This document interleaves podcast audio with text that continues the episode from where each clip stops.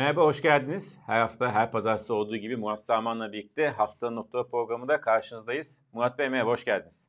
Hoş bulduk Semih. İyi haftalar, teşekkür ederim. Evet Murat Bey, programımız yoğun. Hafta da yoğun, o yüzden hızlı gündeme geçelim istiyorsanız. Malum bu haftanın en çok merak eden konusu enflasyon. Yarın açıklanacak enflasyon verisi yakından takip ediyor piyasa için. Enflasyonu en son 58.94'te bırakmıştık. Ağustos ayı enflasyon verisi. Herkes zaten yükseleceğini biliyor. Esas soru ne kadar yükseleceği.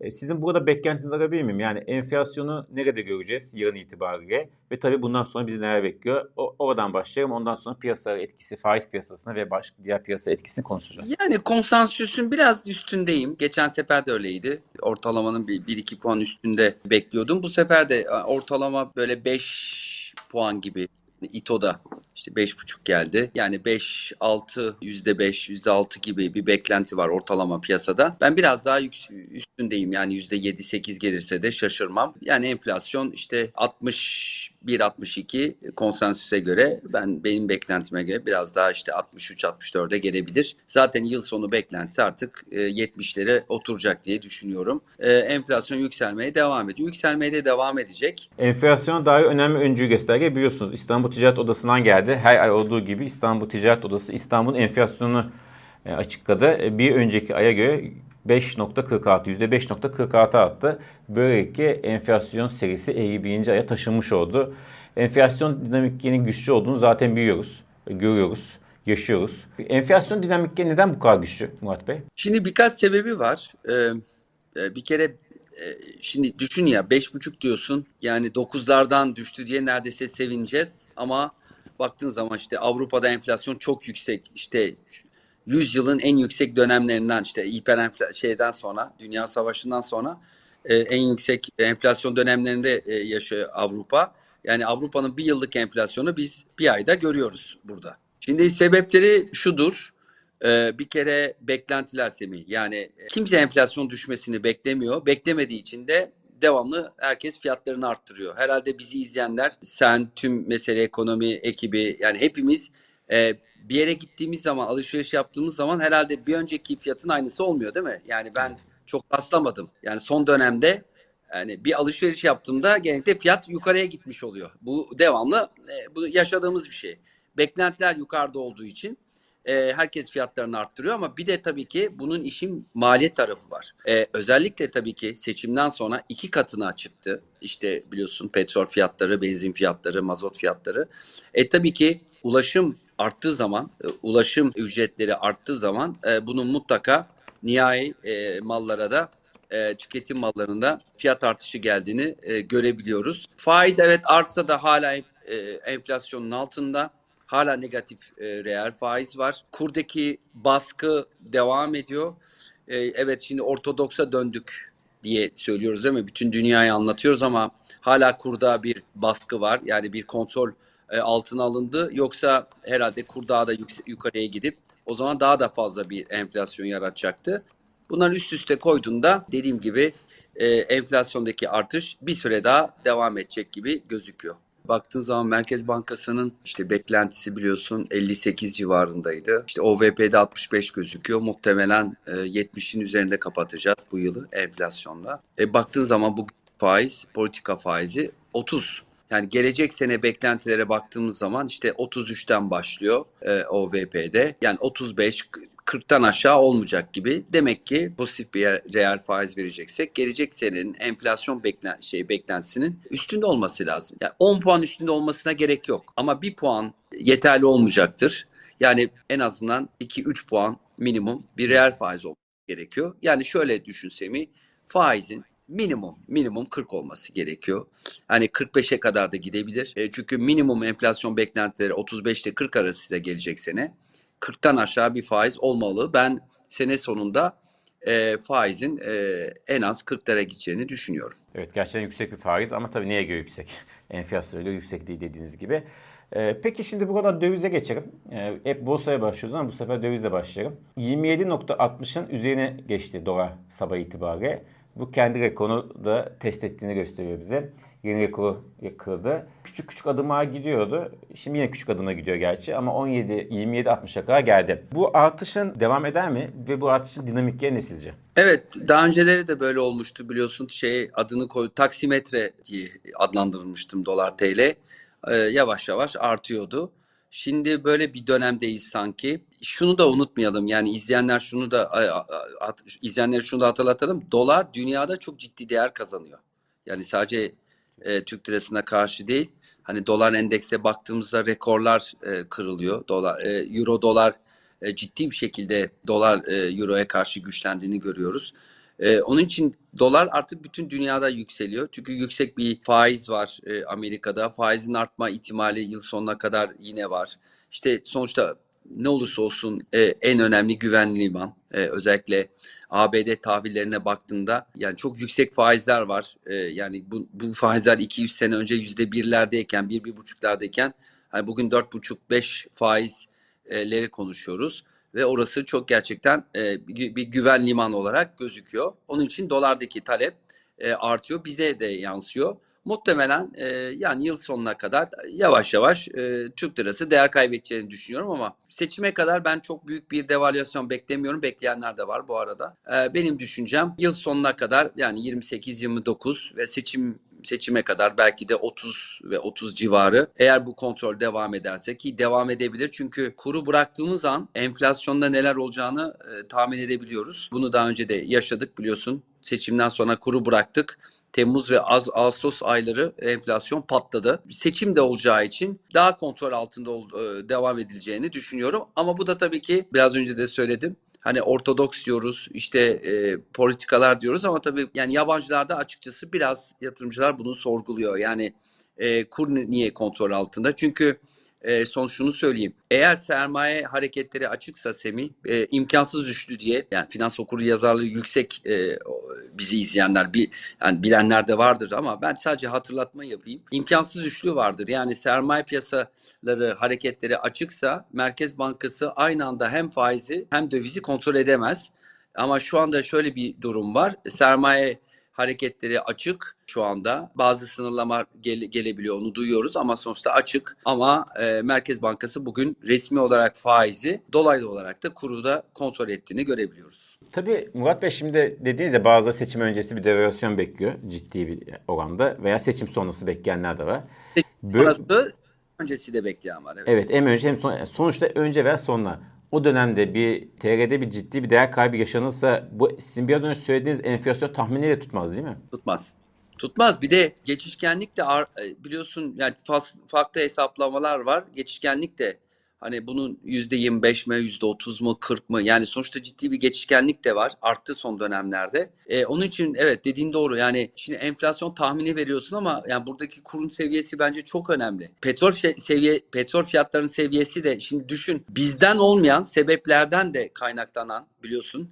Yani ben bütün planların, bütün e, OVP'deki e, planların e, böyle 60 dolar petrol e, fiyatları olarak yapıldığını biliyoruz. Yani 55 dolar, 60 dolar. E, bugün pet, petrol fiyatları oldu 90-95 dolar. Yani bütün da baktığın zaman e, enflasyondaki o rakamlar buradan şaşabiliyor. Evet, evet gerçekten öyle. Peki şimdi güzel şeylerden bahsedelim. Borsadan bahsedelim. E, borsa yükselmeye devam ediyor. 8300'ün e, üstünde. Çok bazen evet. düzelt küçük düzeltmeler de olsa genel sergide bir değişik yok gibi gözüküyor. Eski temposu olmasa da nispeten. Ne diyorsunuz? Ee, Borsa İstanbul nasıl gidiyor? Mutlu ediyor mu yatırımcını? Evet, çok güzel bağladın. Güzel şeylerden de bahsedelim dedim. Gerçekten hani baktığın zaman bugün evet yani borsadan herkes memnun. Yani nereye gitsen zaten ya bu da beni biraz da rahatsız ediyor Semih. Yani gerçekten hani e, hafta sonu bir yerden kahve alıyorum. Hemen borsa muhabbeti. Çok çok mutlu herkes. Yani kazanınca tabii e, çünkü neredeyse herkes kazanıyor son, son dönemde ama bunun çok ciddi bir geri dönüşü olacak. Buna hazırlıklı olmak lazım. Benim burada biraz da görevim uyarmak. Yani bu tür 30 yıldır e, bu naçizane bu işleri takip ediyorum. E, çok önemli krizler, çok önemli düşüşler de gördük. E, ve böyle bir şey yaşanacağını ben açıkçası bekliyorum bir yerden sonra. Nereden geleceğini kimse bilmez. Hani e, endeks işte 8400'ü kırarsa Evet 9 ile 10 bin arasında bir seviye gözüküyor ama oralardan dediğim gibi faizin burada e, trendini takip edeceğiz. Gelişmeleri takip edeceğiz. Çünkü faiz biliyorsun borsanın en ciddi rakibi. Hani faizlerin böyle 55-60'lara falan gitmesi ve oturması e, borsa içinde bir engel olacaktır. Bir de tabii yabancılar burada çok önemli. Yani yabancı girişi olacak mı olmayacak mı? Ben bu arada geçen programımızı izliyordum. E, Atilla abinin bir tanıdık galiba e, bulamamış e, katılanlardan. Evet, ben evet. Ben ben de böyle bir tamamlamış olayım programı. Ben de çok yakın bir dostum katıldı toplantılara. Oradan istiyorsan bir geri dönüş vereyim. Bayağı olumlu geçmiş. Yani Sayın Şimşek soruları da olumlu cevaplamış. Sunum da çok beğenilmiş. Ama burada aynı şeylere dönüp dolaşıp zaman meselesine yani bu devam edecek mi? Biraz zaman istiyorlar yatırımcılar. E, çünkü işte her zaman söylediğimiz Naci Abal travması var e, yabancı yatırımcılarda. Sayın Cumhurbaşkanı tekrar e, acaba fikrini değiştirir mi? Hep aynı şeyler. Yani onun için biraz görmek istiyorlar e, açıkçası. E, yoksa e, dediğim gibi e, borsa çok hala cazip özellikle e, döviz bazında. Ama şunu da tekrarlayayım. Gelecek dönemde yani gelecek e, haftalarda, yıl, aylarda biraz daha dikkatli olmamız gerekecek.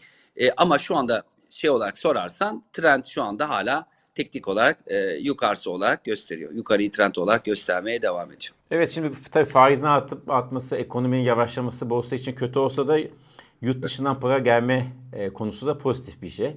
E, biliyorsunuz yabancı para çok düşmüştü borsada. Şimdi bu yönde de küçük de olsa bazı adımlar var. S&P biliyorsunuz e, Türkiye notunu değiştirmedi ama görünümünü iyileştirdi. Goldman Sachs da e, işte sıcak para carry trade için e, pozitif bir açıklama yaptı. Gerçi sıcak paranın ne kadar iyi ne kadar kötü olduğu başka bir tartışma konusu ama finansal piyasa açısından en azından bir can suyu diyebiliriz.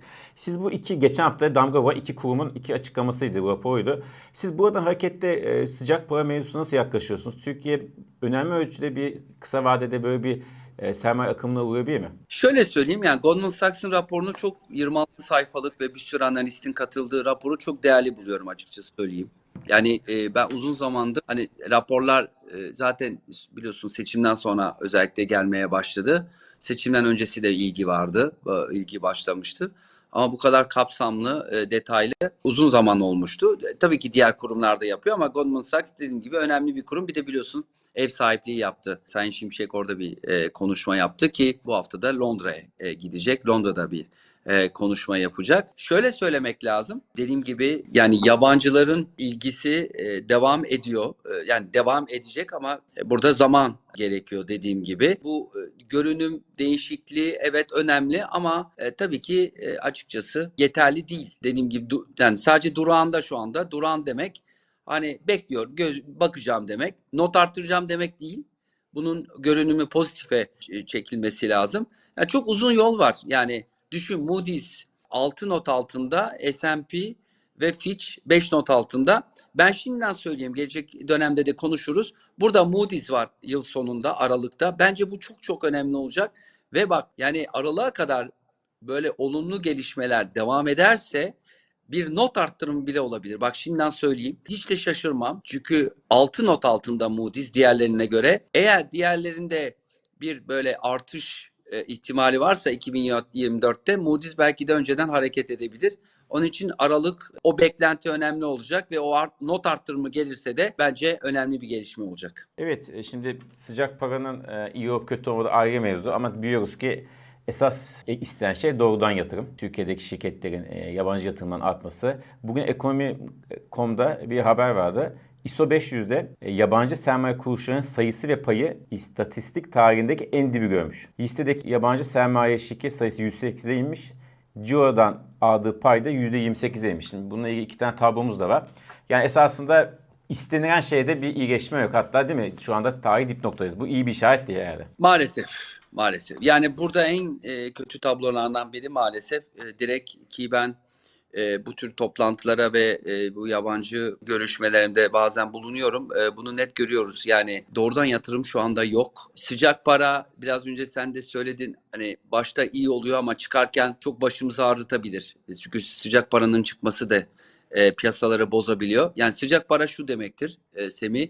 E, sıcak para geldiğinde o arada bütün işte doğru şeyleri yapıp asıl amaç doğrudan e, yatırım çekmek. E doğrudan yatırım içinde e, kesinlikle birinci madde iş yani şey değil e, hukukun üstünlüğü, yargı bağımsızlığı e, burada gerçekten e, en çok önem verilen e, konuların e, başında e, bu konuda e, iyileşmelerin e, olması gerekiyor bence. Evet. Onlar olmadan kalıcı bir düzelme zor gözüküyor. Şimdi konuştuk gerçi ama yine de hızlıca bu hafta neye bakacağız ona bakalım. Tablomuz geliyor Murat Bey. Üzerinden geçerseniz çok seviniriz. Bence iki tane önemli veri var. Ee, Birincisi enflasyon yani yarın açıklanacak salı günü. Bir de e, tarım dışı istihdam verisi e, ve ABD işsizlik verileri. Bu da tabii şey için çok önemli olacak. Tabii Lagarde konuşacak çarşamba. Çok büyük bir değişiklik bek- beklemiyor, beklenmiyor herhalde. Konu, muhtemelen bir iki faiz artırım da gelecek. Onun sinyalini de verecek. Ee, AB- ABD'de Cuma gelecek verilerde dediğim gibi Fed'in iki toplantısı kaldı. 1 Kasım ve e, 13-14 Aralık'ta. E, o toplantılardan bir tanesinde faiz arttırımı olma ihtimali var. Onun için bu ABD'de gelecek e, işsizlik, tarım dışı istihdam, enflasyon verileri e, çok yakından izlenecek. Çok teşekkür ederiz Murat Bey. Çok sağ olun. Haftayı her zaman olduğu gibi sizinle açtık. Size yoğun temponuzda kolaylıklar dileriz. Evet teşekkürler Semih. E, herkese iyi haftalar ve özellikle sağlıklı günler. Biliyorsun bugünlerde e, böyle bir artış var. Evet. E, Maalesef. çok dikkat edin. E, herkese iyi haftalar, sağlıklı günler. Görüşmek üzere. Sağ olun. Görüşmek üzere.